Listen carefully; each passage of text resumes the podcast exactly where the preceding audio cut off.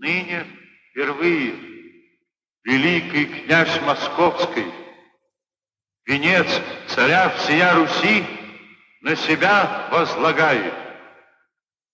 И тем навеки многовластию злокозненному, боярскому на Руси предел кладет. Отныне русской земле единый быть.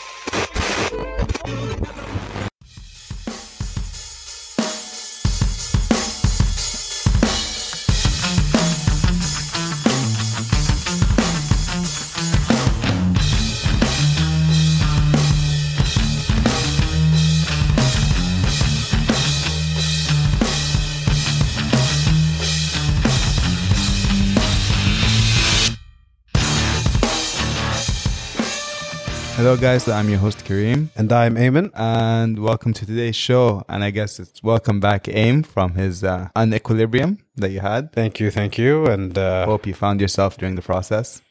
great to be back. I know I had a good replacement at the time. Shout out to Faisal for stepping in. Anyways, guys, so for today's episode, I think I did a poll on Instagram. People voted either for, well, it was kind of a tie between this and dinosaurs. And to be honest, I kind of decided we haven't really tackled a person from history. So I think it'll be a good time to start You've it. never tackled a reptile in history. Well, technically, we did tackle the English monarchy, so I guess we did tackle reptiles. Good, good point. anyway, so for today's episode, I decided to tackle um, a historical figure, and I think a good person to start with is Ivan the Terrible. All right. Have you ever heard of Ivan the Terrible? Yeah, yeah. There's a lot of them. There's, I think, there's, I think, five Ivans, if I'm not mistaken. There's um the fifth one will be a part of the Romanovs, but the one we're talking about is kind of what some people consider to be the first Tsar of Russia. Yep. Technically, Ivan is important because a lot of things that we will discover with his life or his reign have really impacted Europe and Russia and kind of built the modern Russian state in a weird way. Ready to hear his story? Let's hear it, man. To talk about Ivan, we kind of need to talk about his father, the Grand Prince Vasily III, and the world they were born into. So, Ivan's family were descended from the Rurik dynasty. Have you ever heard of the name Rurik? Mickey Rourke, yeah. Great actor. So, the Rurik dynasty uh, are descended from a Viking leader from the Jutland. Is it spelled the same way? No, no, it's spelled R U R I K. Okay. They're descended from the Jutland, who pretty much came to find the first land in Eastern Europe called Kiev Rus. If you remember briefly, we discussed it when we talked about the history of Ukraine and Russia. How we kind of briefly mentioned that Ukraine was technically the start of Russia, and not the other way around. Yeah. So this is where the dynasty starts, right? Kiev, Kiev Rus. which is Kiev. Yeah. And what would become the monarchy of Russia. Okay. So this is the bloodline in which Ivan IV and Vasily III would be born into. See, but Russia by the time of their birth was somewhat of a mysterious land to most Western Europe. But it was well acquainted with the Holy Roman Empire since Christianity pretty much spread there up until the conquest of the Mongolians. So the Mongol conquest, which is pretty much a future episode at this point, I think there's a lot to say about Genghis Khan and the way they conquered the world. And your favorite name, at least, Kublai Khan. yeah, they were so important during that era. Yeah. So even I think, to be honest, I was trying to talk about the Mongol- Mongols or their influence on Russia, but to be honest, there's so much to talk about that even I think if we do an episode on the Mongolian Empire, it will have to be divided into parts. Yeah, I think Mongol Russians are the most descendants outside of Mongolia and the neighboring countries. Yeah, yeah. Like I think you have a lot of Mongolian Russian descendants, You're gonna see especially this- those. Yeah. Yeah, the Russia, A- Russia, Asian I just know it's the eastern part of Asia or or Russia, where like it's you could tell it's just a mix of culture there. where the Caucasus are. Hey, baby. The Mongol conquest. Um. I think it's trying to get to me. Okay, fine. Somebody, sorry, I had to sit next to it. Fuck you. Somebody, I know. I don't want to get this. The wires confusing you. Tell me, don't be worried of the wires. Yes. No, all this is recording. I'm not gonna cutting out a single bit of that. Okay, okay. Thank you, Watson. You and your Popeye. Um, Was he Russian? it's from descent from Mongolia. yeah. He, he had an Eastern Russian look. Lineage. um, And the pipes and everything. So the Mongol conquest destroyed what unity was left of Russia. Also, then after that, there was a schism or a Christian schism, if you will, during that land, which also divided the Russian lands even more, which kind of separated Kiev from Russia. I think we even briefly mentioned the Islamic part and the Christian part of Russia, right? Uh, yeah, and we kind of also explained how um, Russia would later on use their religion to kind of uh, build a sense of unity with Ukraine. Yeah, so pretty much, guys, just uh, listen to the first episode and So as a result of this, Kiev would go one way, and the northern eastern side of Russia would go the other way. And thus the divide would begin to see will happen, you know I mean? Eventually these cities or civilizations or culture will start losing touch from one another, with Kiev becoming its own empire and Russia under the cities of Vladimir and Moscow. Right. and you have to realize it was just too big of a land for it not to get divided. yeah, at some point it's gonna the thing is especially like when it, when there's that divide between the west and the east, you're gonna have that there's gonna be a separation. Yeah, There's too many civilizations around them to influence them. and they're geog- geographically they're so different, the West and the East. So you just get different peoples and different cultures. Yeah, so to quote from the book Ivan the Terrible, it is not easy to be precise about the nature of the Mongol influence, for it extended over more than two centuries, and the Gold Horde itself went through many changes during that period, including a vital conversion to Islam. But the Russian aristocracy did have fairly close contact with the nomads of the steppe, and by a process of osmosis may have well acquired many habits and adopted assumptions about the objects of state, the nature of government, the relationship between lords and vassals, masters and servants. They are difficult to detect today. So like we mentioned how over time as a form of osmosis, what was the Mongolian Empire or around these regions would seep into Russia, what was on the western side from Poland, Lithuania would seep into Ukraine. Eventually Okay. creating that divide, right? So there were subsects of Mongolian heritage. Exactly. But one is East Mongolia, one is technically West and East. And the church played an important political role in Russia. It still does today.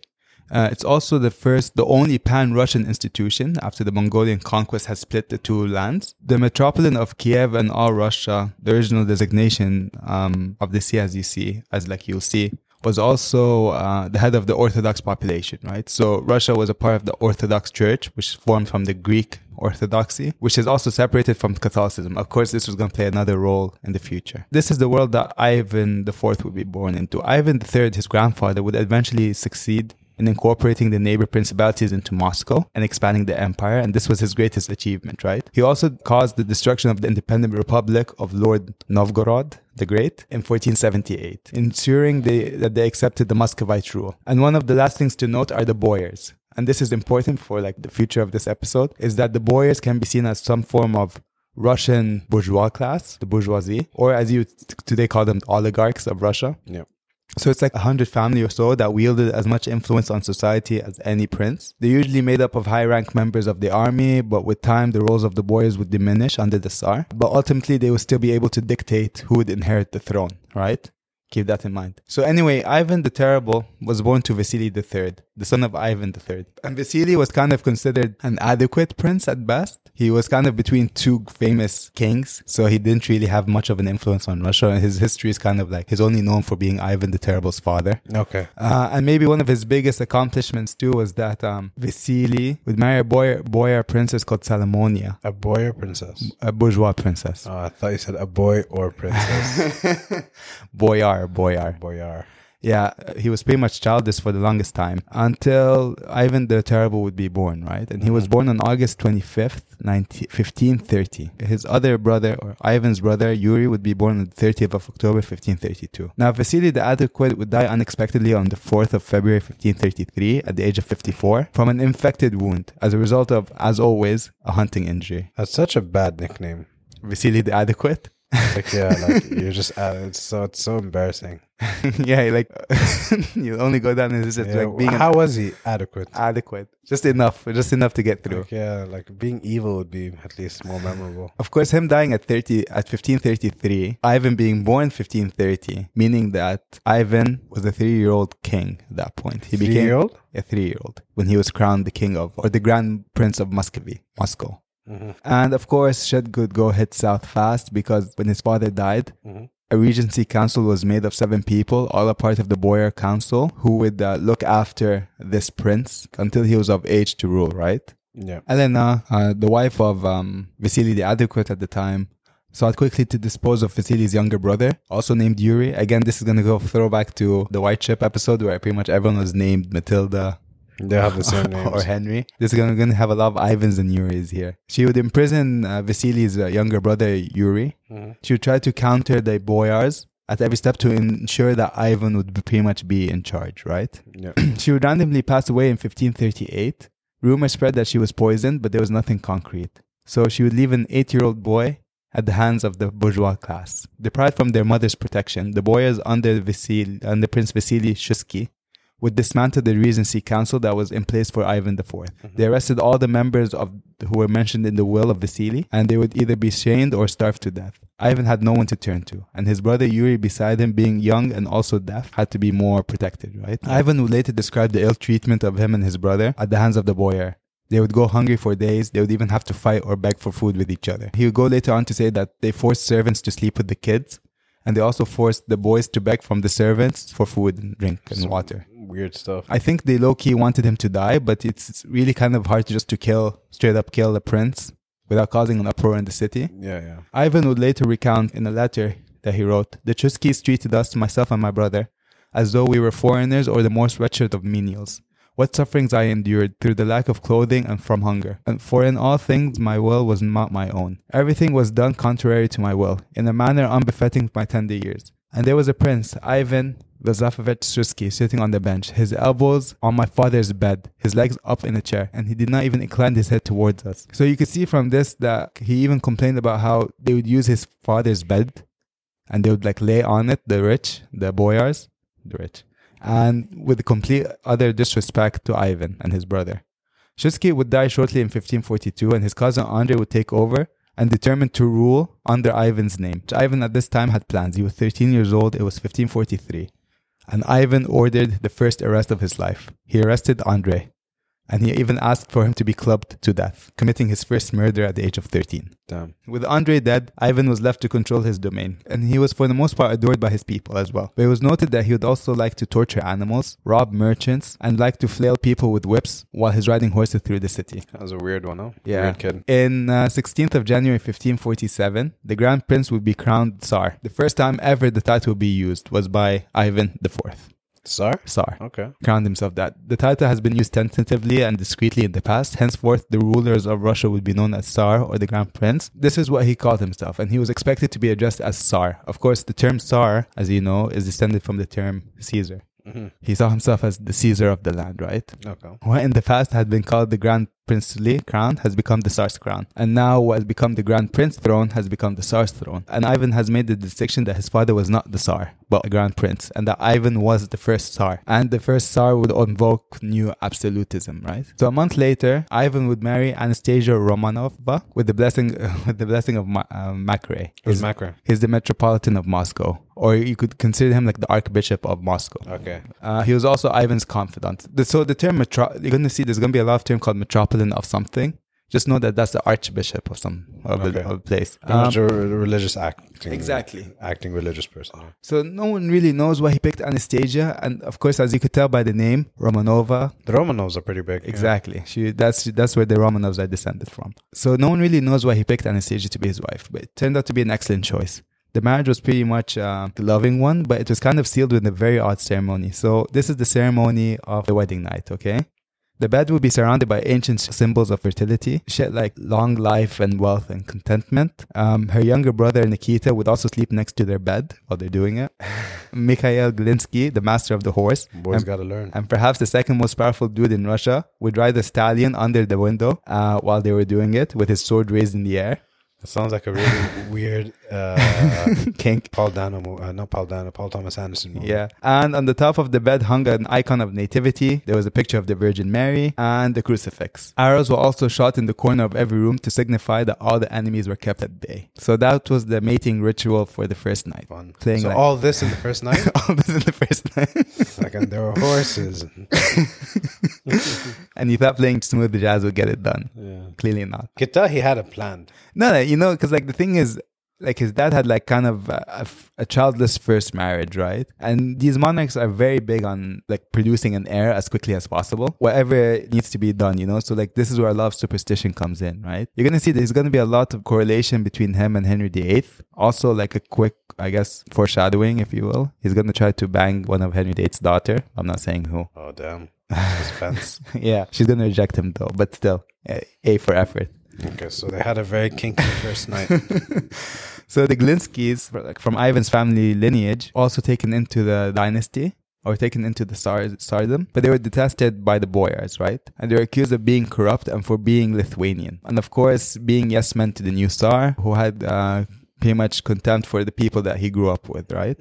So the summer after his coronation, Moscow would be hit by two major fires, something akin to the fire of Rome, right? Only fitting for Moscow to be called the Third Rome, anyways. The fire made its way to the storage of gunpowder, which of course blew up. 2,000 to 4,000 people would have said to have died during the fire. The reason why the fire started is still up to debate, and whether it was like a work of arsonists or maybe just because the whole city was built of wood. Uh, nonetheless, people were arrested, tortured, and impaled for it, right? Most of the people in Moscow blamed the fire on ghouls named, here we go with the first butchering, Serdishniki? Serdishniki? Whatever. Sherdinsky.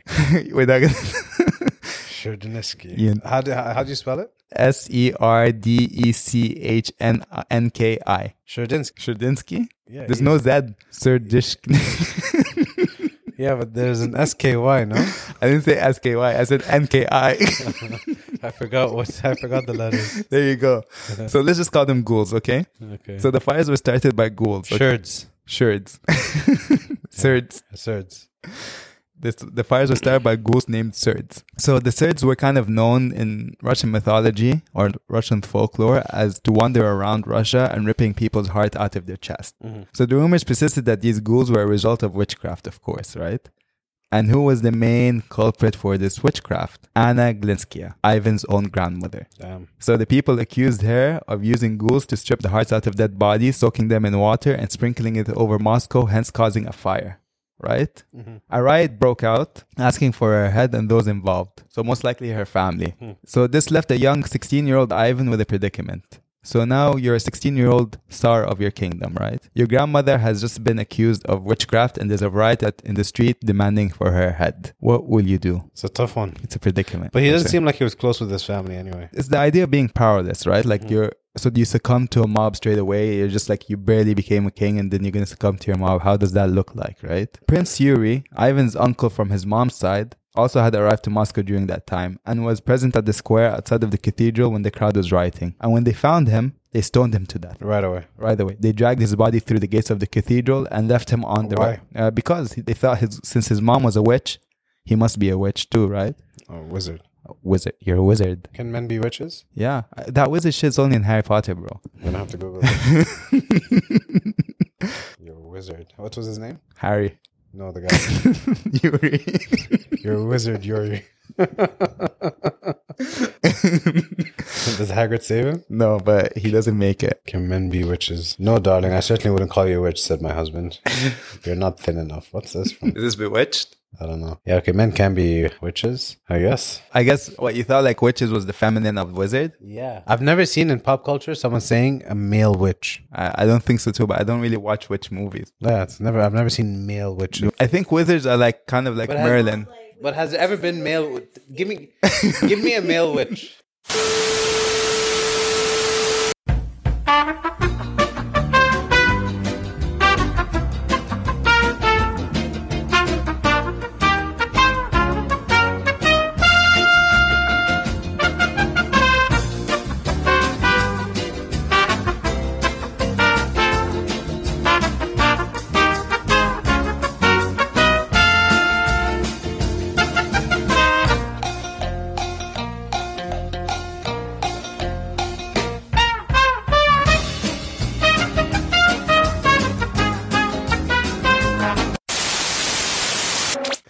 Where were we? Prince Yuri was a witch, right? Wizard, witch, whatever. He was into witch. They accused him of witchcraft. They accused him. That's the term. okay, so they stoned him to death. They dragged him outside of the gates uh, the, of the cathedral, and they left him on what would become the Red Square, right, for everyone to see. And having disposed of him, the crowd turned on the rest of the family and demanding they all met the same fate. Right mm-hmm. now, just to add to the rumors, of course, because being accused of witchcraft and setting a city of fire wasn't such a great charge anyway. There's also rumors that she conspired with the Tatars to invade Moscow. Oh, that's yeah. Yeah, you know. So they headed to Ivan's palace and they demanded their head. But he was able to convince them that he wasn't with them and he hadn't even seen them. In actuality, he had found a way for his grandmother to escape to a monastery. The whole Would ord- the monastery except a witch? yeah, yeah. I think the monastery was like, okay, you're gonna find that a lot of times in the past they would send people who are like in exile. They just send them to a monastery up north, you know, and they'll just like Like an asylum. re- recount re- recount their or I guess they will kind of renounce their sins and become quote unquote nuns Okay, and monks, fair. you know. Um, so the grandma had a happy ending. yeah. Let's not skip to season two yet. So the whole ordeal pissed off Ivan, right? He demanded the ringleaders of the riots to be brought to him, right? And he would later write in a famous letter to Prince Kurbsky, more on him later, that the boyars, their bourgeoisies, had deliberately spread rumors that his family started the fire, you know? So it just built so it was that. bourgeois. Yeah. It was around this time that we would also encounter a priest named Sylvester. A priest recently arrived from Novgorod who was appointed to the cathedral of the Annunciation at the Kremlin Palace. Mm-hmm. Okay, and he would have a big influence on Ivan, telling him that the fire was more or less divine punishment, but not witchcraft, and that Ivan needed to repent for his sins. Like, think of this dude as kind of like Rasputin, but without the fucking, right? Ivan would, for a few years, like stand in fear and trepidation. Like, he would kind of find like his own, I guess he'd become uber religious at the time, right? Mm-hmm. will try to be the best tsar that he could be in front of Sylvester. But unknowingly, Sylvester would plant seeds in Ivan's of something more greater and dangerous, right? So let's go to part two. With the Glinsky's family out of the way, Ivan's family out of the way, everything seemed to be right on track, right? So Ivan would also have Alexei serve as his advisor, who was also regarded as virtuous, right? So together with him, Sylvester and Alexei, they would form something called the Chosen Council. And them three would rule over Russia together. A small and rather informal group of advisors also were effectively ruling with them uh, in the name of the Tsar for the following years. And I'll give you the name, like their names, but to be honest, like five of them are called Ivan, and there's like eight people in the group. Too many things, yeah. so uh, we would just get lost. The main thing is that the council and the boyar council would overlap in power, and from time to time they would go against each other, right? Then, as is, as any Tsar that wants to distract his people from bad harvest and some bad economic woes, Ivan declared war on the city of Kazan. Look, by the way, just so a heads up, if you ever feel at some point in this that you want to play Civ, the feeling is totally understandable because there's going to be so many cities from Civ that show up from here. Mm-hmm. A lot of like annexing, Caesarians. Like it just made me want to play the game, man. Like Kazan. Yeah, like Kazan. I even declared war on Kazan in an effort to quell raids from the Tatars that were invading him from there, right? Yeah. And thus marking the first significant battle that Russia would win uh, over his reign. Like, and instead of making the next move on the on the Tatar Khans, eh, they started infighting with one another. So he kind of just sat and lounged. So he pretty much captured Kazan with ease. The following year, the Khan of Crimea, more on that later, that would become like the biggest focal point for Russia for like what, the next 500 years? Yeah. Sent an expedition to conquer a city called Astrakhan, and thus controlling the land between Kazan and the Caucasus. Uh, he would later write to Ivan, You were young, but now you are a grown up. Let me know what you want, my affection or bloodshed. I'm prepared to march on Moscow, and your land will lie under the hoofs of my horses. Wow. And the seed of a full out war between Crimea and Russia started to brew. Another confrontation was taking place at that time, right? So Ivan at that time was confronting the problem he faced domestically and was holding long conferences on reforms and reorganizations of the state. So pretty much the state was kind of left in shit and he wanted to find a way to up the economic problems, right? Yeah. And like he would actually listen to a lot of people's ideas. And can I tell you a proposed idea by a priest named Erzam? Because like I want you to hear this and I want you to think what would have happened if he went through with this, okay? So the priest proposed that all the primacy should be given to peasantry, right? Not the nobility and that the Tsar should be bound to God and not to any earthly interests. And since the peasants produced the food and the clothing and were ultimately producing the wealth of the country, they should not be taxed. Or they should be taxed very lightly. And the nobles should carry the burden of the taxes from the peasants. Oh. Uh, the petty nobles who lived in towns needed to make it easier for them to be mobilized for war, and the peasants should be able to pay taxes if they want with the gra- with the grain they produce. Okay, and also peasants who worked for landlords should be exempt from any state obligations, and landlords should be able to pay for the peasants' taxes on their behalf. Now, this was in the 1500s. You can see it's like a proto-socialist idea. yeah, yeah. Um, like, and the thing is, this idea was kind of taken seriously by uh, Ivan at first, and he kind of even considered it at some point. But he would end up taking a stance against corruption of the boyars and the princes, and he cursed them during a speech in front of the Kremlin, and he would ask the people for forgiveness for any corruptions of of the past from his family. Uh, and there would be a new slate uh, where the people would be treated more fairly. Also, the conditions of the military were improved greatly. The armed forces were reorganized, and the system of command altered so that the commanders were appointed based on merit rather than based on virtue of noble birth even though he didn't go the whole socialist route, which kind of um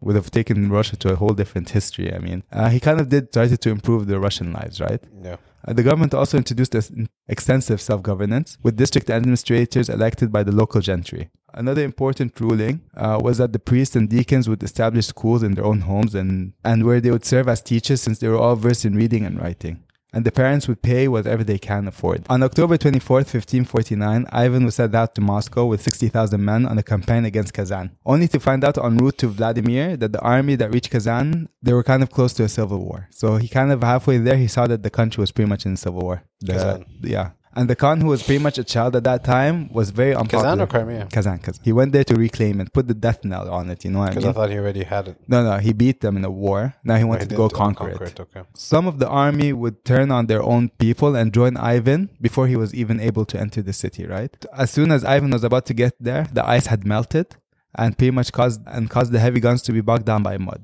So the army had to cancel the siege and eventually had, had to go head back to Moscow and waited for the Tatars to come for them, right? In spring 1551, a third expedition took place against Kazan and this appeared to be far more successful than anyone had expected. Annexing the right bank of the Volga, it freed countless Russians who lived there at the time. They would eventually appoint a new vassal Khan, the Khan Shah Ghali of Kazan. Fearing any other oppositions, he invited all the other Tatar nobles and massacred them all. He killed 70 Khans, or 70 nobles, if you will. It seems so far that Ivan was decent. He was, I mean, yeah, besides the massacre, but yeah, he was, for the most part, he, he's not as He, he wanted to be a good leader. Exactly. So on June 1552, he marched into Kazan for the last time, armed with 50, 150,000 strong men, and they rooted out the Crimean Tatars. So at that time, they, they were fighting the Crimeans at Kazan. Uh, with the final siege of the capital commencing on the 30th of August, about 470 years ago today.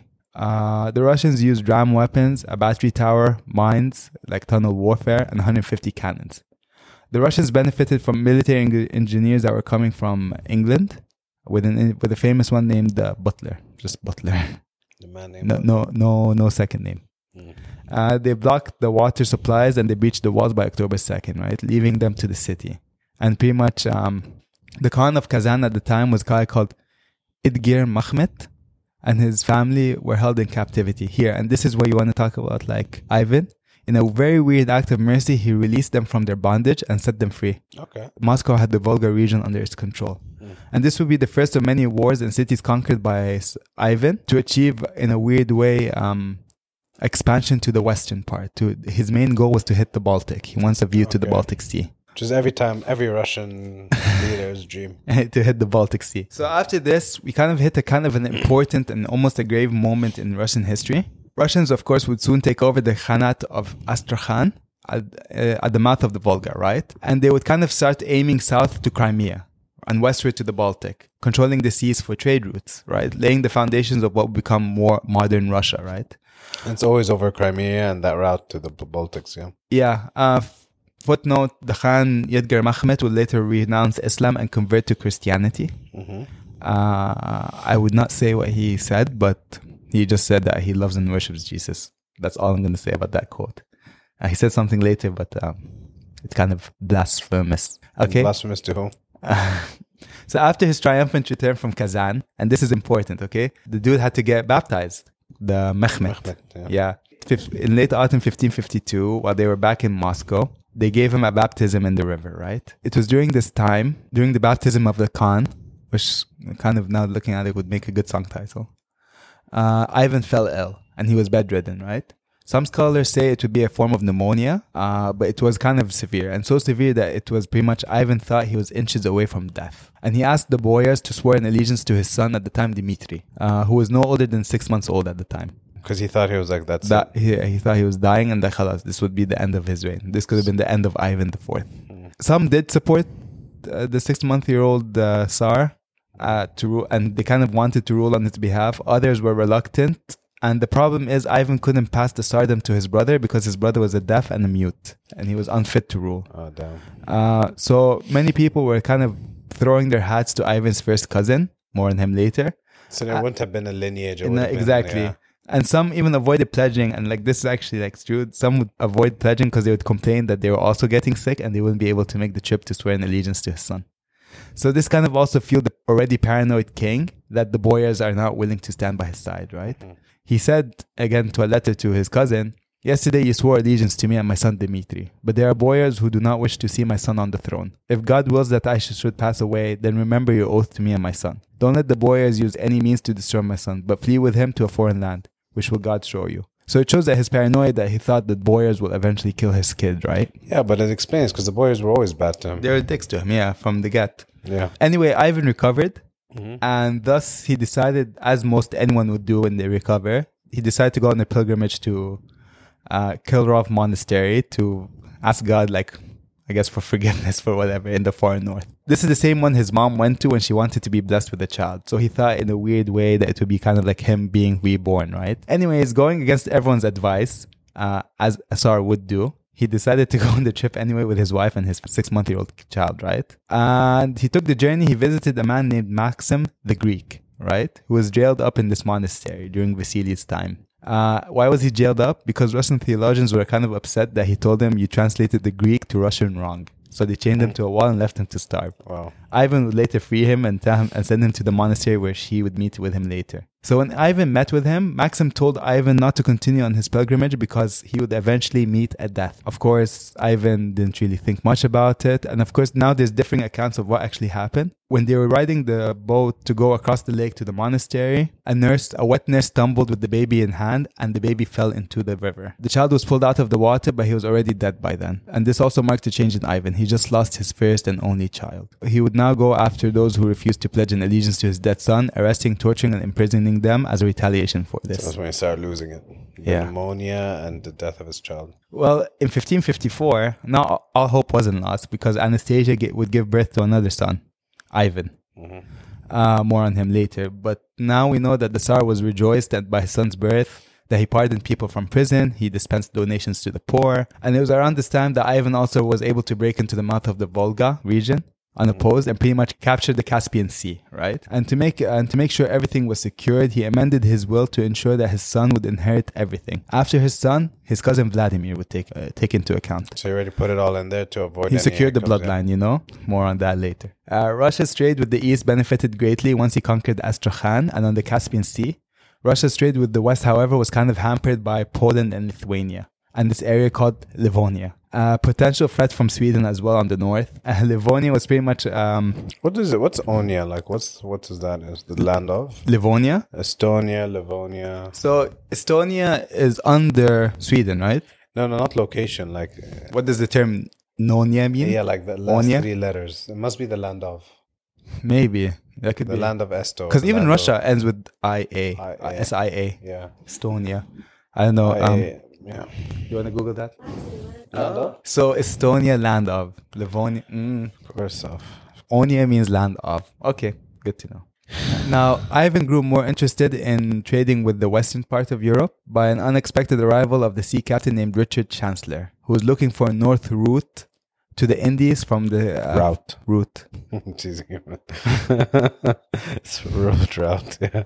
Okay, fine. A northern route to the Indies, uh, free from China and Portugal. So England tried to find a way to go up north to end up going south. Only way up is down. There you go. And the only way down is up. Because you know, the Spanish and Portuguese were heavy tax. Like they would tax the fuck out of you if you traveled near them, right? England, for the most part, was kind of trailing behind Spain and Portugal when it came to conquering new lands during that time, the 1500s.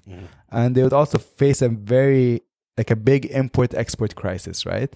Yeah. Henry VIII pretty much couldn't give a shit about the expedition, but when his young son ascended to the throne, uh, the 13 year old boy gave his blessing to go to north south because, I mean, what would a 13 year old boy know about geography, I guess? Yeah. Um, England ended up somehow in Russia. they ended up in Russia. Like a Monty Python skit. Yeah, they thought they called the Russians Indians, and thus started the whole Yeah. England. So when America, so when America, so when England was greeted by the Russians, they they sent them to Ivan to be hosted, right? And Ivan lavished them with like fancy meals and everything, right? But of course, typical British standard, uh, they concluded that the Russians were an ignorant people, you know, despite being very similar in their own ways. The only difference was that England was becoming a constitutional monarchy, and there was a rise of a merchant class. While Russia was kind of still stuck on a few on a feudal noble system, right? okay, so like we're advanced, yeah. Yeah, exactly. But Russia and England kind of found kindred spirits because England, like I said, had an import export crisis and Russia needed manufactured goods. England needed to export, Russia needed to import.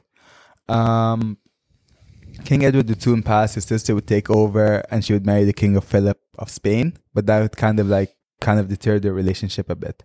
So main thing is that Ivan's aim was clear. He wanted an access to the west through the Baltic Sea, right? There was a problem. The cities of Ivangrod and Narva was kind of controlled by Livonia. And the benefits to be drawn from the northern route was not assessed yet. So this is the only viable trade route for Russia to go through.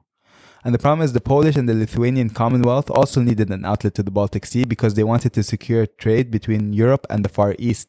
So they also wanted the sea as well, right? In addition to all that, Russia also felt that most of the land in Ukraine, which formed the part of the Kiev Rus, and tell me where you heard this one before, belonged to the house of the Rurik, which means it belonged to Moscow, mm. since it came from the same family lineage. Some things never change, huh? Nope. In Ivan's mind, it was his dynastic right to conquer Kiev and to rule it. So in November 1557, Russia would, Russian troops would assemble on the Rus- Russo-Livonian frontier, and by January 1558, they crossed the border. This would start Ivan's longest war to date, and also it would be the war that would be like the thorn to his side, right? The countryside was plundered, ravaged uh, by the Russian troops, and by May, May 1558, the port town of Narvas surrendered to the Russians, right? October, they would control about 20 fortresses and towns in eastern Livonia, and pretty much changing the trade route of the Baltic overnight. So pretty much Russia controlled the Baltics. Uh, prices of Western imports in Russia fell. The new Grand Master of Livonia tried to sell his country to the Polish people, but they kind of, um, while his noble class wanted to sell their country to Denmark to control. Uh, Russia would continue its operations till the summer of 1560, which resulted in the complete collapse of the order that ruled Livonia, right? Uh, Lithuania had then mobilized as a result, and Sweden also started to mobilize. You can see there's going to be a war between Everyone's, everyone's prepping. everyone's prepping. By 1562, Livonia was split into four parts, right? Russia holding the east, Sweden holding the north, Denmark and Poland holding the southwest. Uh, all of whom were comparatively strong opponents, and all Yeah, of but Livonia does seem like a big land as well, huh? no, it's but it's an important land. Yeah, but it's like imagine that small land divided up, right? Yeah. So this is where we are in the world stage, right? Uh, let's put a pause here. We interrupt our program to bring you this important message. Americans, stand up and be counted in the fight against communism. You, as a private citizen, can strike back at communism. Where? In Eastern Europe, where 80 million people still bravely resist communist brainwashing. How? Through Radio Free Europe. RFE's daily broadcasts reach these 80 millions, keeping alive their belief in the free world. Give to Radio Free Europe Fund, Box 1963, Mount Vernon, New York.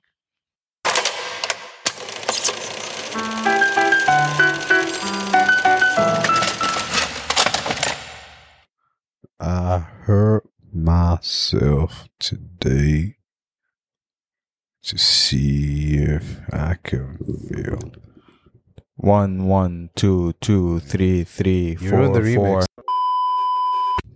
Okay, so the second part, we could call this the turning point or the schism. Well, I don't know if it's the second part, but the second part of Ivan's life, right? Second part of the podcast. Yeah, second part of the podcast after a short mini break. So while all this was happening on the Western Front, Ivan himself was engaged in a bitter feud with his advisors over the complications of the war, right? By 1560, he would be hit by another blow, right?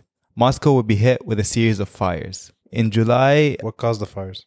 that's the thing, no one really knows, right? In July 1560, the Tsar had removed Anastasia from the city to, this palace, to his palace, while he stayed to extinguish the fire. On August of that year, while Russia was in the midst of a war, 3,000 Crimeans raided Moscow. But the shock and the smoke of the fires were too much, and Anastasia would fall sick and pass away. On August 7th, 1560, at the age of 29. Yeah, I mean, he he- he loved her. It seemed. Yeah, a lot of people did, the public at large. Ivan was also was told to be heartbroken, wailing and groaning and barely able to walk when she passed away. But the reasons for her death were pretty unknown at the time. I mean, it's either down to one or two things, right? She was either exhausted because she like she gave birth to six children, most of whom would die by the way. And number two, she there was a rumor that she was poisoned by mercury. No, I think the other one makes sense, especially if it's uh, The Boyars. failed births. No, like Oh, the fact that she died from uh, many no, no. miscarriages. And Uh, it that. wasn't miscarriages. I mean, kids would be born and then they would die a year, year or two later. Okay, okay. It wasn't Only during- two It wasn't from. during the birth. No, no. Uh, on the 14th of August, the boyars would meet with Ivan and beg him to stop grieving, right? Yeah. And to move on. The reason why they told him to move on because there was rumors that he was pretty much carrying orgies in his house to deal with the death of his wife. That's one way to go about it. Yep. So it would make sense for them to ask him to move on and to marry. Uh, so the idea was for him to marry a foreign princess, right? Realistically, to advance his prospects in Livonia, he would he was supposed to end up marrying maybe someone from Poland, Lithuania, Sweden, you know, to like tie with one of the factions that split up Livonia between them Yep. he would end up marrying a Circassian pagan princess uh, named Kushni. She would later be rechristened as Maria, uh, and it was kind of seen as a very unpopular choice, but nonetheless, he was smitten by her beauty and he couldn't resist but to marry her.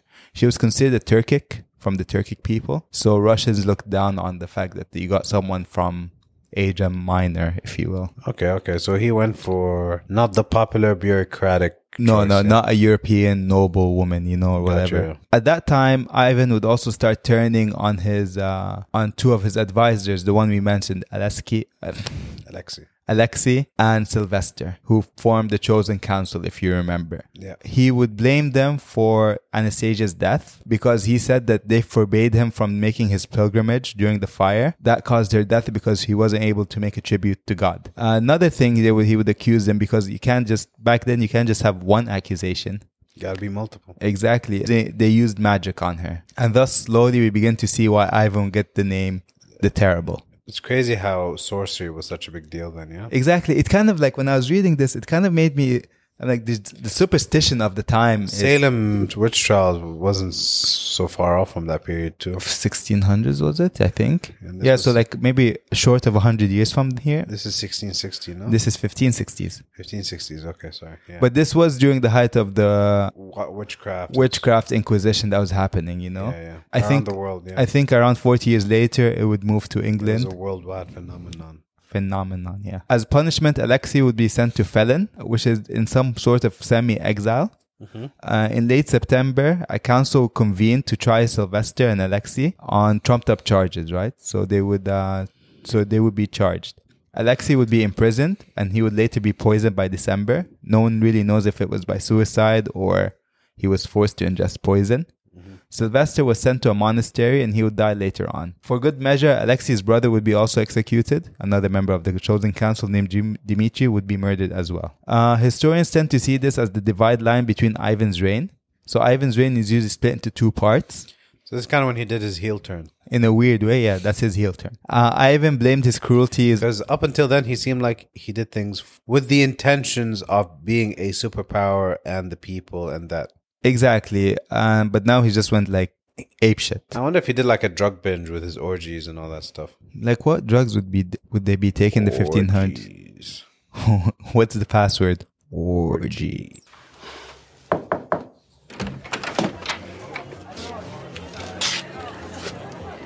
What is the password? Orgy.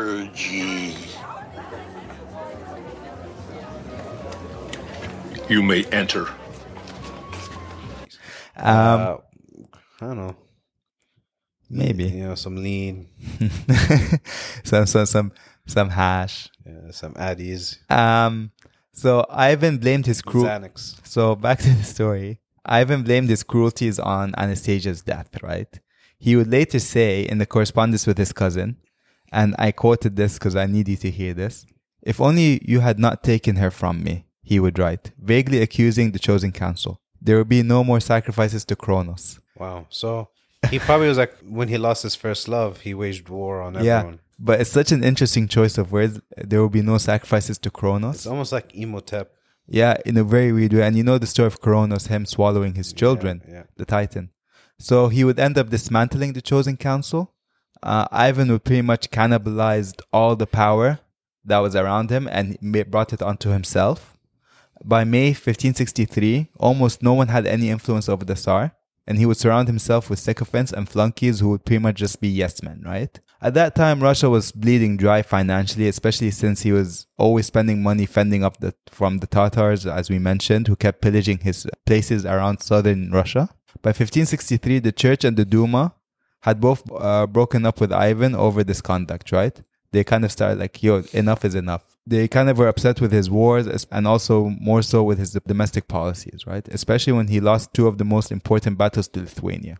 The recent wave of executions and repressions had also confused and demoralized his army. And in Lithuania, a lot of the nobilities who were Russian kind of defected to Lithuania, right? And Lithuania, of course, accepted them with open arms.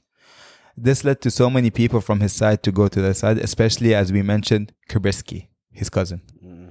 Kurbsky was a Russian political figure, a military leader, a political philosopher, and also was a very close friend to Ivan, besides being his cousin, right?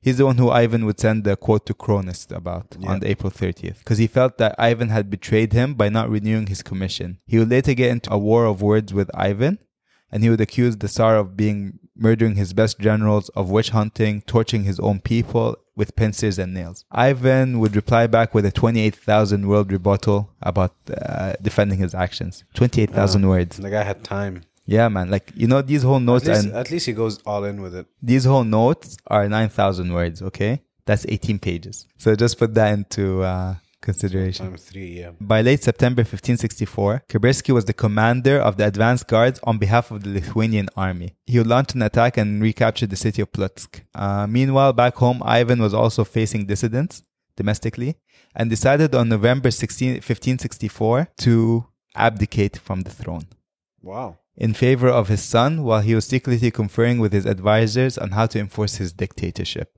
So in, in front of people, he just said, I'm done. I'm done. So he wanted his kids to be puppet leaders. Yeah, and uh, so on December, Ivan left Moscow, and he would later send word to his people that because of the wrath incurred by the leaders of the church, the boyars, and the civil officials, right, um, their treason and treatment of him since he was a child, he would mention that up again, and he said that he was not coming back. He never got over the whole boyar stuff. No, he didn't. He never will, right? And he stated that he wasn't mad at his people. He was just mad at the corrupt officials who were running the country. I'm not mad. I'm just disappointed. Exactly. But this, of course, inflamed the people, right? Because the people were like upset. These bourgeois class of people were upsetting the Tsar, who was supposed to be the protector of Russia, christened by God, you know? So they kind of liked him still. They did like him. And, Wasn't uh, there dissidents and everything? and plus, you keep in mind, like, as today, there's a big mistrust about from the peasants to the boyars, right? Like how today there's also mistrust to the upper class. So his thing made the people like him back and hate the boyars again. even more, you know. So there was a rumblings of unrest at that time. Back to what you're saying. So meanwhile, the common people were anxious not to lose the protection of the Tsar and, and fearing that if the Tsar decided to bounce, uh, they'll be given up to the corrupted boyars, you know? they beg the metropolitan. So as we said, the metropolitan is the archbishop, right, of the church. So they petition uh, for the Tsar to come back by quoting not to leave the country and deliver them to the wolves like unhappy sheep with no shepherd, and to protect them from the strong. They would be the first to demand the destruction of the traitors and the evildoers, you know, One has to think if he did this on purpose. just to get favor. Yeah, like I'm gonna leave, and it was all one big ploy, knowing that the people will call him back. You know- him. It's like a political stunt. You know, it's kind of like Caesar refusing the the crown. So then, yeah, so he comes and be like, "I didn't want to lead, but But I'm, you guys I'm, I'm want me." going to do it anyway." Again, so of course, Ivan feigned resolved not to return. In a meandering accusation, he recalled a new, like he recalled again the turmoil of his childhood, the humiliation that he was subjected to, and the threat of his birthright to the boyar regime. He said that I had a kid named Dimitri that they did not want to pledge an allegiance to. Why would I come back? Some of these boyars, he pointed out, were still around. And he also, again, he brought up the fact that they poisoned his wife, right? Uh, over the next four weeks, the terms of his reassumption to the throne was negotiated on behalf of the people. And the decree that emerged uh, openly transformed him into a new tyrant, right? So he demanded to have absolute power of life and property of any disobedient subjects, right? So anyone who was disobedient, he had the absolute right to do what he wanted with them, right? Yeah. Without the advice of any council or church. And the people probably wanted that too. Exactly. This is where it gets weird, okay? So he wanted his own separate court and administration, staffed from top to bottom with his own handpicked personnel, Adi, right? And a part of Muscovy, Moscow, would be carved out for his own special jurisdiction. So he wanted a piece of the city to be his own city. No one's allowed to come in from the boyars. No one's allowed to go out. This is his rule. Just his thing. Complete control. If you want to make a comparison of it, think of King Leopold, what the Belgian did with Congo, how they gave him Congo, and they're like, here, this whole country is yours for the taking. Do what you will. Gotcha. Uh, while the rest of the country remained under the former administration, that was, or the council, if you will, Ivan presided over that city alone, and he would eventually preside over everything else. And to finance the new bureaucracy, he required an indemnity uh, from the state of 100,000 rubles, which was a lot of money back then, you know. In Ivan's new uh, tsardom, if you will, it was called the Zemenskia, or the New Land. That was the land that would be controlled by the boyars, right? Ivan's court and his territory that he ruled with absolute power would be called the Oprishnika. So Oprishnika used to be called the widow's portion. It's a widow's portion of a palace. That's where the widow It sounds like you know Prishn. Like, Yeah, uh, unless you're butchering it. no, no, it's called a Prishnia or Okay. Prishnika. Okay. Uh, obviously, um, he took the over the most productive and economical developed areas of Moscow and took it for himself. Of course. Yeah. And of course, he took the most well established commercial towns, markets, trade routes. Um, though necessarily it wasn't the most agriculturally productive, but it became a state within a state. Yeah, I got you. To staff his new court and administration, uh, he needed to enforce the land, right? Ivan assembled something that would kind of consider as state police, his own secret police, if you will. It's almost like Hitler's SS, the KGB. He went full dictator Full after dictator. that whole thing, huh? These these people were called the Oprishniki. So the Oprishniki donned a black uniform. They displayed enigmatic and morbid insignias. So for example, they'd have a dog, a skull of a dog on their horses, and they would walk around with a broom Weird. and a whip in hand. So of course, the idea was that first they barked and they bit their enemies, and then they would sweep them out of the land. So that's the metaphor. Yeah. Such a weird. Such a yeah. But imagine like these black robed people riding horses with like a dog skull on it. Of course, they would they regarded themselves as a new form of religious sect with their own rights and custom. Uh, there was no social contracts between them and the rest of the population, just for them to be completely loyal to the Tsar, no one else. Uh, even for you to join, you have to pledge yourself to the Tsar. It's like it's like let me do a trial run and see how full dictator will work in this area, and then probably I'll implement it everywhere else. Exactly. And yo, man, the dude went like he used them to full extent. Like an example, they once broke into a house of one of the boyars while his wife was in labor. They forced the woman out into the snow and forced her to give birth in the snow. They killed any peasants who tried to assist during the birth process. It was just like he waged wars on the boyars, and he just like, Exactly. And it's interesting because like I'll bring up how, what the Soviet Union thought of him when they because the Soviet Union did extensive research on uh, or they did examinations on Ivan. I'm Um, sure they loved him, but we'll, so- get, we'll get to that. yeah. So he kicked the rich out of their lands, and so and this is where it gets weird, right? So there were some rich people he kicked out, and then he would just give their lands over to the peasants, and he's like, "Here, take it. This is yours." Okay. Which is like on paper, it's a fucking great thing he did, you know. But this doesn't mean that he was completely cool with peasants, right? Their plight wasn't even getting better at the time. So there was also increased numbers of executions that followed during the introductions of the Preshniki, which kind of led to a collective protest from the boyars and the princes, right? So now, since nearly all the documents relating to this period of time were destroyed in one of Moscow's fires, historians tend to give differing explanations to why Ivan's actions were like what happened to Ivan during this period of his reign. The majority tend to view the struggle was between the Tsar and the old hereditary nobility.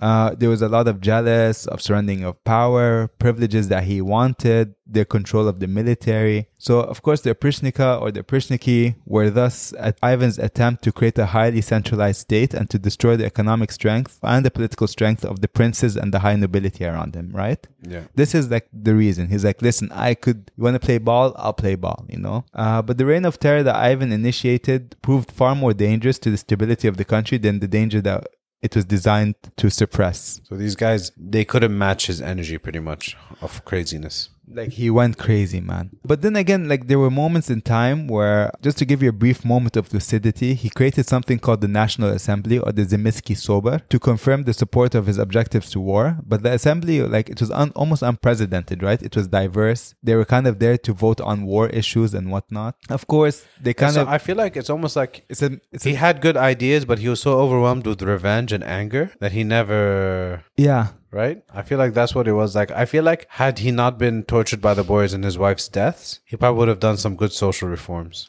Yeah, that's true. But of course, kind of shit went south when they told him that they want to abolish the secret police. Um, he kind of like kind of went back to on his word with them. So discontent in Russia was now evidently rampant. The atrocities uh, Ivan had on the autocracy and the service gentry after the manifestation in July 1566 were compounded by continuing turbulences in the countryside provoked by their activities, right? There were constant changes of landowners. Uh, the Prishniki started hoarding lands for themselves. So they would kick out landowners and then they would take the lands for themselves. So they grew rich, filthy rich. It's hard to imagine the impact of the sizable migration of landowners, but a lot of people were kicked out of Moscow and they would end up moving to Lithuania and Poland, right? And also we get to see that like the next several months will be full of tortures, imprisonments, mutilations. Uh, they executed most of the petitioners who petitioned against the war. This brings us to another part of the segment. I want to talk about, so what was Ivan's day-to-day life within the state, within the state, right? He kind of developed the state to become more of something of a monastery with the way it operated. So, for example, everyone within that part of the town that he controlled had to wake up at three o'clock in the morning. Yeah, they all went for prayer until dawn. During the service, Ivan used to lead the prayer. He would sing, he would read, he would pray. Sometimes with such fervor that he would bruise his brow by beating his head to the ground while praying. Uh, occasionally, he would confer with his advisors. Often, um, like he would dictate what who would be executed today, and then he would go back to mass and he would like spew more biblical verses and all that. That would end at eight. Okay, at 10 p.m., people would gather again for another prayer. Uh, they would have a meal. Then Ivan would stand and read occasionally about the lives of saints. And then um, whatever leftover food they had since the meal would be distributed to the marketplace and to the poor. And the remainder of the afternoon, Ivan spent dealing with this, with the affairs of the state, and in the company of his favorite uh, people, they would go hunt before evening. And then at night, he would he would descend into the dungeons to observe the acts of torture. On an on an occasion, apparently, um, there were friars, you know, uh, priests, Yeah. um, seven of them, uh, who were kind of rebelling. So he took them to a high walled amphitheater and he furnished them with spears. He gave each one a spear and he led each one out into the amphitheater where they would each have to face seven bears. and that was their punishment. He literally lost it, man. So imagine seven priests with a spear versus seven bears. it's almost like every dictator, though, right? You always hear the same. They started off good and they went crazy. They They- started- yeah. Every yeah. dictator. You think it's the corruption of power, like that whole power corrupts? Yeah, what was it? Uh, uh, power corrupts and absolute power corrupts absolutely. Yeah, exactly. This brings us to a famous metropolitan or or an archbishop, as we said, named Philip. Right? Mm-hmm. He admonished Ivan, Yeah. and when Ivan went to him to carry forgiveness, he refused to bless Ivan. So Ivan would come into the cathedral dressed in black robes with his oprishniki, and he would go to the bishop and would ask to be blessed, and the bishop would refuse again. So Ivan replied to the bishop, right? He's like, "In the past, I was humble before you." Now you shall come to know me, who I am. And on the following day, he began to execute members of the bishop's staff. Wow. In mid June, the Oprishnika launched a punitive campaign against the Kolomina estates, and the guardsmen set fire to the villages and to the churches and amused themselves by stripping women and girls naked and compelling them to go catch chicken in the fields. Pure wacky now. Yeah, pure wacky. Uh, the Tsar himself went to one of the holdings near T- Tver, and he killed a whole retainer of slaves. And uh, he filled the, the hut full of gunpowder, and he would put people inside, and they would set the, the hut, hut on fire, which would react with the gunpowder exploding. Just yeah. He pretty much just scared the fuck out of the Duma, the parliament. and they agreed to try Philip on corruption and sorcery. Of course, because like once you get arrested in Russia, Yeah, you automatically It's you, like it's like you stole. Make sure you add sorcery in Yeah. there. You killed. Make sure you add sorcery in there. you get automatic sorcery charge. yeah, that's just there. Yeah, and of course sorcery. So a sentence was passed against him in his absence, of course, in November 7th, right? The Tsar wanted him to be burnt on the stake as a heretic, but the clergy is successfully united in pleading for his life. Of course, so now Ivan couldn't burn him on the stake. He had to find another way to humiliate this priest, right? Mm-hmm. He they stripped him of all his clothes. They made him wear a sack, and they dragged him out of the cathedral and threw him onto a sled. And they told him to go from monastery to monastery. It's embarrassing. He would he for the next several days he would go from monastery and monastery further away from the city until he reached a dungeon where they locked him up, far far away from the clergy. okay. Another person that was executed by Ivan was Ivan Fedorov, right? Who spread the rumor that he wanted to be the next Tsar. Or no, he didn't spread the rumor, but there was a rumor spread that he wanted to be the next Tsar. I guess his name is Ivan. I think he's related also to Ivan, a distant cousin, I think. So sometime in September 1568, Ivan summoned Ivan. in, um, in one of the weirdest moments in his reign, Ivan ordered Fedorov to wear Ivan's clothes. He's like, here, wear my garments as a Tsar. Mm-hmm. And forced him to sit on the on the throne, right? Where the Grand Prince sits. And the tyrant now stood before him, and he bared his head and knelt before Fedorov. And he said to him, Now you now you have what you've always sought for and strove to obtain, to be the Grand Prince of Moscow, and to occupy my place. And then he added, Since I have the power to seat you here, I can also have the power to unseat you. And grasping a knife, he plunged it several times into Ivan's heart. He so he killed the person on his throne. And also all the soldiers that were present were also given daggers to stab Ivan Fedorov. And then they dragged him around the Kremlin and around the city of Moscow by his heels, and they left him in the middle of the square with his servant. And then later on, because like for good measure, they took all his retainers and servants and drowned them all into the river. Don't what's it called? Don't don't have aspirations to be king, I guess. And yeah, don't have the same name as the leader. In a further series of raids by the Oprichniki, they they raided uh, Fedorov's estates. Ivan would go and take all his cattle, oxen, uh, horses. The wives and the children of the men who have been killed tried. The wives of the peasants were stripped naked and driven like beasts into the forest where they would be cut into pieces. On September 6th, 1569, Ivan's second wife, Maria, died of poison. Which again really Poison again, huh? which kind of really affected Ivan, right? He reacted badly to her death by refortifying his palace. To Ivan, there was a conspiracy concocted by the palace cook, his palace cook, who had gone to the city of Novgorod to buy some salmon for the palace. Uh, so they would torture the cook until he confessed that the prince of Novgorod paid him to poison the fish. Prince would be condemned to drink a cup of the poison that he fed, that he apparently gave to the cook, or Yeah. supposedly gave to the cook.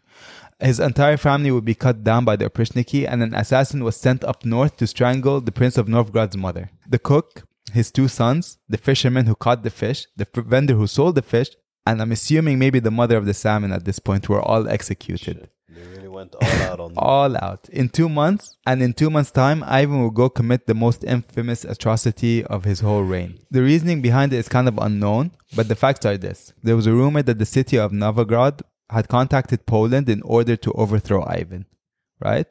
Mm. And Ivan would take his trusted followers and head out to the city. On January 2nd, 1570, Ivan came within the sight of Novgorod. An advanced detachment had completely condoned off the city with roadblocks and watchtowers, right? While brigades charged through the suburbs, slaughtering local militias and armed retainer landowners, and kept their estates. All the treasuries of the neighboring monasteries were impounded, and 500 clerics, abbots, elders, and deacons were rounded up and placed under guard. Over the next several days, there was they were regularly subjected to taxes, the clergies, of 20 rubles each. On January 6th, Ivan would order his uh, troops to massacre all the monks who hadn't paid their taxes. On Sunday, the 8th, he made his dreaded entry into the city of Novgorod.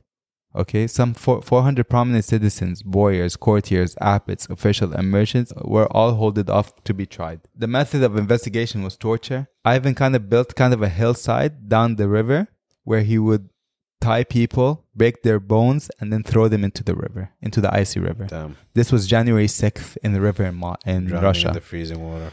The Oprichniki were armed with pikes and axes, and they moved about in boats. So they would, so they would be on boats, right? And whoever survived the drowning would be hacked by the Oprichniki. Damn. Others were hanged, some were beheaded, others were impaled, and most were thrown off cliffs and, and mountain tops. Uh, the massacre continued for five weeks and ended with the great the general pillage of the city. The city was pillaged down. Many of the Prishniki found their fortunes in that night, right? Uh, all of them became rich. Um, the scale of Ivan's atrocity has been subject to many debates. No one really knows how much, uh, how many people died, but it was estimated that no less than 6,000 people He just lost it on them. he just killed them. The Archbishop Pimen was wearing a gold embroidered robe. He was in the city, right? Pretty much like he had a gold he had a golden crucifix around his neck as well. And enraged by how rich he looked, Ivan ordered the Oprichniki to remove all his clothes. Then he made the bishop stand in his underwear, and he said to him, "You have no right to be an archbishop. You would be better if you were dressed up like a clown, and I'll find the wife for you." Now you have to keep in, this in mind an archbishop is supposed to be chaste. You know what I mean? Uh, celibate.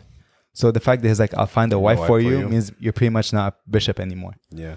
Uh, Ivan wasn't even finished there. He was so erratic, huh? Like Yeah. he was like Tony Montana in the end of No, no. Scarface. Are you ready for it to get more like messed up? So he told his Oprichniki to go look for a wife for the bishop. They came back with a white horse, a white mare.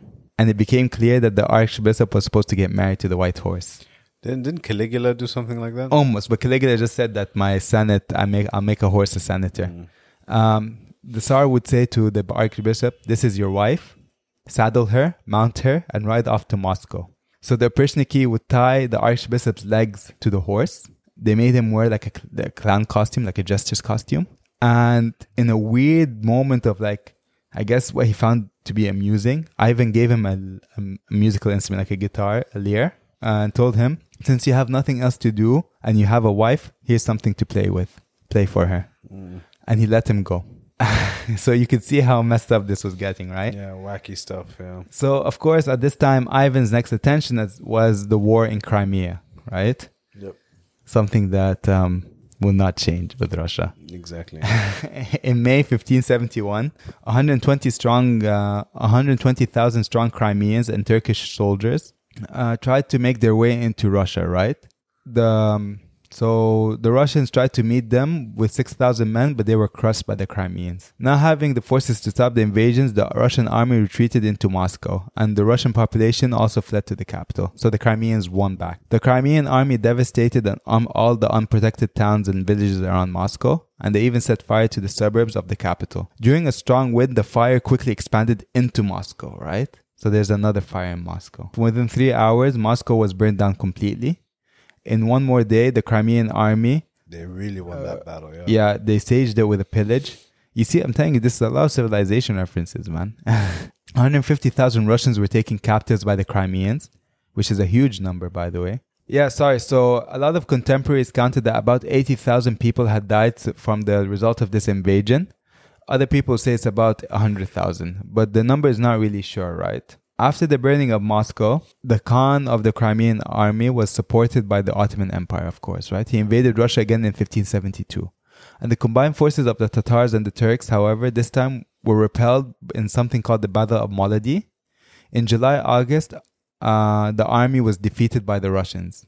And the aftermath of this war, and the thing is, so the results of the of the war with the Crimeans and the result of this war showed that the Oprichniki were kind of bad at war. So in a weird and kind of like underhanded way, uh, Ivan would kind of dismantle the Oprishnika. I think that's Tony, right? And meanwhile, during this time too, his executions kind of calmed down, uh, despite his paranoia not. Okay, his paranoia did not subside. On January 1575, many Russian prisoners returned home from Crimea, and Ivan interrogated them all. He wanted to know whether they had been treacherous and who had betrayed them in the ranks of the Russian armies. And then, of course, later in that spring, he would get rid of his fourth wife, Anna, because he thought she was a witch. He thought most of the soldiers coming back from Crimea could have been affected by black magic. And for good measure, he also executed her relatives. So he's still paranoid. So still he there. had a few marriages since then, huh? Yeah, yeah. He had seven, I think. He'll be con- he'll be compared a lot to Henry VIII. Okay. Fun fact, and I don't think I mentioned it here because I didn't think it was important. Maybe people disagree. He would try to hook up with Queen Elizabeth I, by the way. Damn, should Uh, shot. within his paranoia, he always wondered if he would get kicked out of the country. He said that he wanted to seek asylum in England, and if she ever wanted to run away from her country, she could come seek asylum. Get some of that Tudor blood.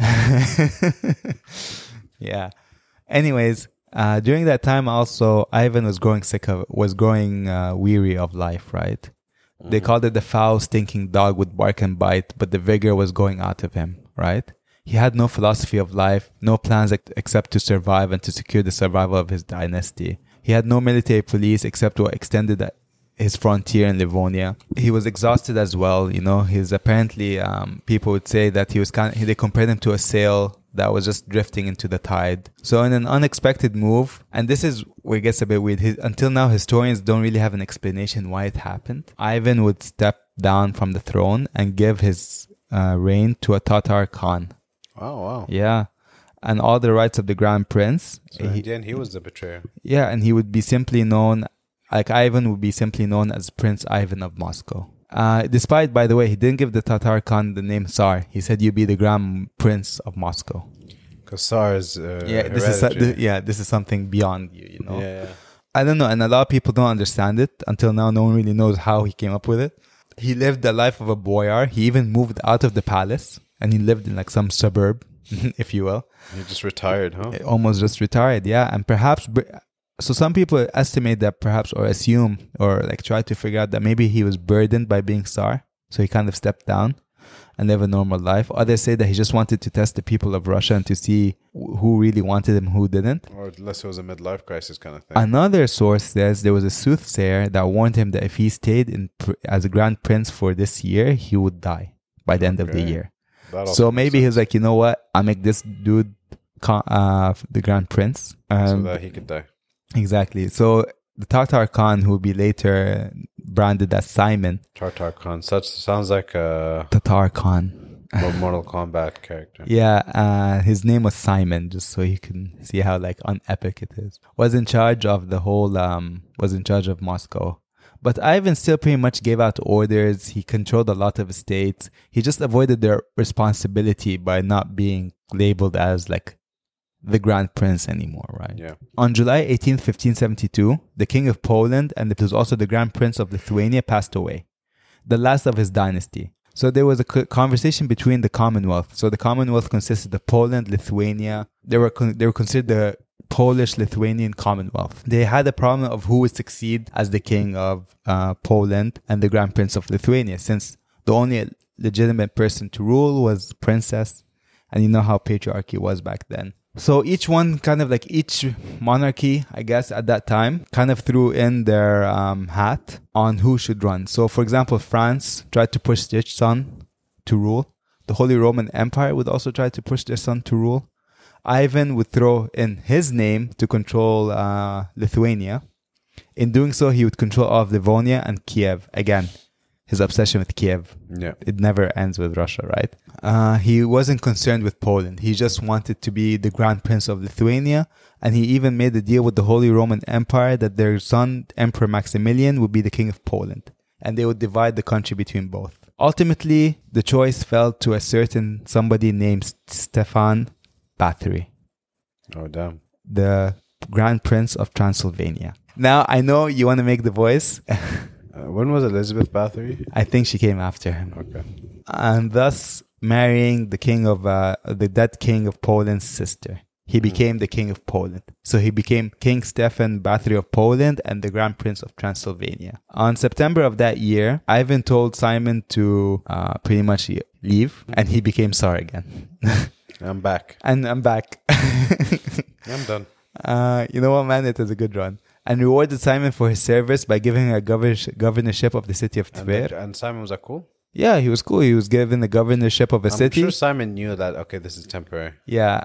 And he just faded to obscurity, right? Now, King Stephen, or King Stefan, uh, would eventually signal a turning point for Ivan's career, or Ivan's reign. And he would change the course of European history for good. He was three years Ivan's junior, right? By all accounts, he was a lot more smarter. He was a very well educated man, considered a Renaissance man, if you will. Or he devoted his whole life to the Transylvanian independence movement, which I kind of wrote, I'm like, that would be a cool band name. Yeah. The Transylvanian independence movement. Some like spook rock band. Yeah, horror punk. uh, where he would be imprisoned for three years by the Holy Roman Empire until he would emerge as the Turkish candidate for the Transylvanian throne, eventually winning in the civil war. So his loyalty was to uh, Turkey, the Turkish people. He was considered a Hungarian commoner at best, but he would become the ruler of a vast territory in Eastern Europe, right? And surprisingly enough, man, and if that wasn't surprising enough that like a commoner would become a grand prince, his people loved him, man, you know? And the thing is, when he became even king of Poland, he didn't even learn the language. He didn't even learn Polish, but Poland, the Polish people loved him. King Paul who doesn't speak the language. Yeah, but he was loved by his people. He was more than their just their king. He was more of their conscience, right? Yeah. yeah. Like for example, when he would go to war with them, he would sleep in his tent on a bed made of straws and heaps of dry leaves. He would not have his own bed. Ah, so he was like one with the people. of thing, Exactly. yeah. And he would always walk around with the works of Caesar. He would study the history of the Polish people. He would study the history of their lands. He would study every war they got into. He would study the patterns of every enemy that has attacked Poland and also what lands were in dispute and why they were in dispute. And this included Russia. Mm-hmm. I'm very consistent. I'm a very stable genius. As you know, I'm And it would pay off, man. So in 1579, Poland had recaptured the city of Polotsk and they were preparing to go into Russia itself. They made it all the way to the Russian border, right? And Ivan went into a panic and um, It was like that guy was the good guy to fight him. he found like the match, you know what I mean? Like the face to his heel, right? So Ivan w- was thrown into a panic, right? As the king of Poland, Stefan demanded the cities of Pskov, Pskov, Novgorod, and some Smolsk to come back to him. Solemnesk, sorry. He would refuse Ivan, but nonetheless, Novgorod would fall a year later. And um, and in an initial d- back and forth, Ivan offered to also secede the whole of Livonia, except for four towns. Bathory insisted on taking Narva, and plus a war indemnity of 400,000 gold crowns. Narva would be taken over by the Swedish, and thus a treaty would, would be in place by 1582. Russia pretty much lost all its territory in the Baltic Sea. Wow. But this would kind of start the tail end of Ivan's reign, right? I guess part, whatever part this is, let's say, let's call this Saturn devours his son, okay? In 1581, with Bathory closing in on Russia, Ivan's son, Ivan, and his inner circle approached the Tsar to, pri- to provide him with an army, right? Uh, the Tsar, in his paranoia state of mind, uh, kind of got upset with his son and assumed that his son wanted uh, Take over. to take over, and that the inner circle was there to uh, abdicate the throne from Ivan. Um, but Ivan's son assured him that he just wanted to go defend the city from Stefan and that he would rather die honorably on the battlefield Wow. to defend Russia. Ivan didn't see it that way and they kind of left on heated terms. On November 14th, Ivan was walking down the hall when he saw his pregnant daughter in law wearing unconventionally light clothing. Uh, she was kind of in her undergarments, if you will. Uh, he said that this was no way for a Tsarista to, or Tsarina To dress. to dress and he started beating her, physically assaulting her. Hearing her screams, Ivan's son rushed into his wife's defense and angrily shouted at his father, You sent my first wife to a convent for no reason. You did the same to my second, and now you strike my third. The, causing the death of the son that she holds in her womb. Yelena, his wife, would eventually suffer a miscarriage from the beating. Ivan's son went to confront his father again right after the moment, and only have only to have the topic changed to his insubordination regarding the army. Uh, the elder Ivan accused his son of inciting rebellion, and when the younger Ivan denied, he was struck in the head with his father's scepter. Wow. Blood poured out of him while Ivan fell to the floor. His father withdrew himself on the floor after him and grabbed his son. And embracing him and weeping, he shouted out, I have killed my son. Shit. His son would be bedridden for five days before he passed away at the age of 27. Damn, Ivan. Ivan had another brother, or like had another son. Son was a bit, he was mentally unfit to rule. Mm-hmm. His name was Fyodor. So his only fit son passed away. Passed away. Ivan would remain grief stricken and became more reclusive. He would end up sleeping on floors. He effectively killed off his whole bloodline, as we said, right? Ivan would spend the remaining of his whole reign dressed in black. He even stopped wearing his crown jewels. Uh, he didn't even want to wear the crown anymore. He would be in company of people and he would randomly burst into tears, even with foreign em- emissaries. He would just break into tears. He would later sit down and compile a list of all the people he had killed and urge the priests to pray for all the souls that he had taken. And he also wanted the, the whole total number of his sins to be tallied. Uh, he would also give his wealth away to 200 monasteries. A treaty was written on January 1582, a 10 year truce between Russia and Poland. He was done. Ivan relinquished all of Livonia. Estonia would, would become part of Sweden. And his next focus, and maybe perhaps his last hurrah, he went and conquested Siberia. Sorry, he would conquer Siberia in February of 18, sorry, 1583. Uh, but by then, Ivan, who was 53 years old, appeared to be riddled with disease. He was getting weaker. He did not really care. Mm-hmm. He would occasionally faint and he would suffer from a stroke, right? Yeah. He would eventually recover soon enough just to name his son as heir. Which son? Theodore, the ah. the la- the mentally incapable one. Yeah, Ivan would die from a stroke while playing chess with Bogdan Belsky on the 28th of March 1584. He slumped over a chessboard. Upon Ivan's death, Russian uh, the Russian throne was left to his son Theodore. His son would die childless in 1598. And this would usher something that we call the times of trouble. Uh, the time of troubles would be a bunch of infightings in Russia, which would eventually lead to the rise of Tsar Michael I of the Romanov family, hence kicking off the Romanov bloodline. The Romanov bloodline we would see would contain uh, staples of history such as Peter the Great, uh, Catherine the Great, and of course Tsar Nicholas. Peak Russia times. Yeah, and then you'd have Tsar Nicholas who would eventually get ousted during the October Revolution and would usher in the Soviet Union. This is what got me thinking about this how if he didn't kill his son, um, Probably wouldn't happen exactly, like that. Yeah. would there have been a Soviet Union? True, because no Tsar Nicholas, no. No. Romanovs, yeah. Um, so Ivan was also considered a reformer. So he reformed the Orthodox Church. He was considered a patron of the arts. He encouraged a new form of Russian art to flourish. He also, one of his biggest impacts was the colonization of Siberia. Siberia would help to turn Russia's economy over in the later centuries because Siberia is full of natural resources such as oil, gas, Yeah. wood, timber, coal. I think, if I'm not mistaken, nickel. Uh, it produces most of the world's nickel is uh, produced in Siberia. So it would eventually make Russia a global powerhouse, right? Yeah. He tried to expand Russian territory into Western Europe. And his whole idea of Kiev Rus belonging to him would spark up a whole theory on Russian identity with Kiev. Exactly. Um, another thing also that would um, come from, uh, I guess, Tsar Ivan would be the idea of absolute power. The Oprichniki, as we said, would kind of form the basis of the secret police that the Romanovs would establish, that the KGB would have. You know what I mean? Uh, or I guess the NKVD, which would later become the KGB. Um, you can see the beginning of the secret police. This is something that has been un In Russian culture? not even Russian culture. Do you know any time there was a secret police prior to this? I'm sure there was, but like, uh, But not, but like probably really good secret. who have their whole allegiance to the. It's kind of like Hitler's SS. You know what I mean? Like their allegiance is to one man. Um, I'm sure there was, but like not not as ma- mainstream, not as ex- like as yeah, the Persniki were kind of mainstream, right? Um, another thing is, of course, his attack on. So when Stalin would come to kind of revise or revive Ivan the Terrible, he kind of had an admiration for him because he saw what Ivan did to the boyar class, something akin to justify what he was doing with his purges, right? the bourgeois. Yeah, Yeah, it's interesting because like th- that's the kind of like the duality of Ivan. Like there are some things. Yeah, he did get rid of a lot of corrupted officials and uh, rich uh, bourgeois people, but at the same time, he was kind of a pretty savage dude. You know what I mean?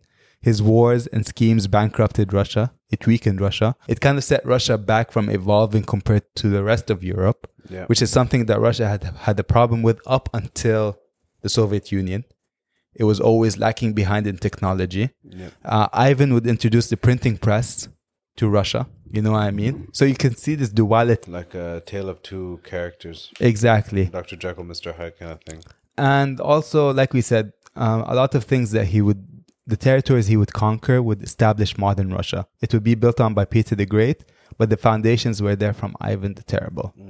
Uh, so this is the reason why I chose to pick on him. Uh, I think he's an interesting. Pick on him. well, dissect him, tell you his story because I think he's an interesting figure. I think in his own way, we never think of Ivan the Terrible. I mean, we the name would come across us, you know what I mean? But I don't think we understand how much his uh, his impact was, right? Yeah, So, what do you think of Ivan the Terrible? What's your takeaway? it was pretty terrible. No, I really think um I think he was a crazy he was probably schizo, man. Because like it seemed like he had moments of pro- proper intelligence and knows what he was doing. but his paranoia. And then he would just go apeshit crazy and then kill everyone and witch sorcery. So like he was a pioneer, but he was a madman and a vicious man and a terrible person too. That's true. Yeah. It's uh, interesting to see such a duality of. It just shows no matter how intelligent you could be, if your power goes unrestrained, you sometimes you could become a monster. So I think that's what happens when you have probably a super intelligent guy with unrestrained power. Um, another thing too about Ivan is that so there's a famous painting of Ivan holding his dead son, and this is how I know Ivan the Terrible before even researching this. Like this is one of the things I knew about him. Uh, also, that there's a famous Russian movie from the Soviet time by Sergei Eisenstein called Ivan the Terrible Part One. I don't know. I don't think Part Two was ever made, but yeah. But um, the fa- the painting is famous because it shows Ivan holding his son in his hands, and if you stare into his eyes in the painting, it has the most like maddening look you'll ever see in the I- I look painting. at it. He looks very sickly. Very sickly, but look, he looks like he's full of regret, but at the same time, uh, he just realized what he did. Yeah, yeah, and his eyes are just like Like, like what did I, there. Yeah, yeah, he's like, what did I do? You know, I just killed my family tree. for sure. Yeah, yeah. It was uh, very remorseful. Yeah. It's one of my favorite paintings that I've seen, and this is why, kind of like Loki, I've ever since I saw that painting, or this is why I picked him to go first. Candidates coming up, but this was the first one because I saw that painting and like, I kind of want to cover him. Yeah, so this was Ivan the Terrible story, a madman, a reformer in his own way, but he was still a savage, cruel human being, uh, idolized by tyrants, right? And yeah, and this was tonight's episode, Aim. So I guess um, you have any last words? No, man. I think you covered it there. He created Russia's The modern Russia. expanding expansion mentality into those regions. He put that thought into their minds. So Mm-hmm. Yeah, I've been the Terrible man. Thank you for listening to today's episode. Please follow us on our Instagram uh, at the convo underscore BTWE, on our Facebook, A Conversation Before the World Ends, Twitter at a convo underscore BTWE. Um, well, if there is Twitter by the end of the week, we'll see how that goes. Listen to us on all your favorite podcast platforms Spotify, Apple, Deezer, Amazon, Google Podcasts. We're all there, uh, not Stitcher. Yeah, and for next week, since it's almost World Cup, I think it would be timely to take a to tackle a World Cup issue. Aim, what do you say about that? Makes sense, man. Makes sense. All right. So till then, have a good night, guys, and see you next week. Take care.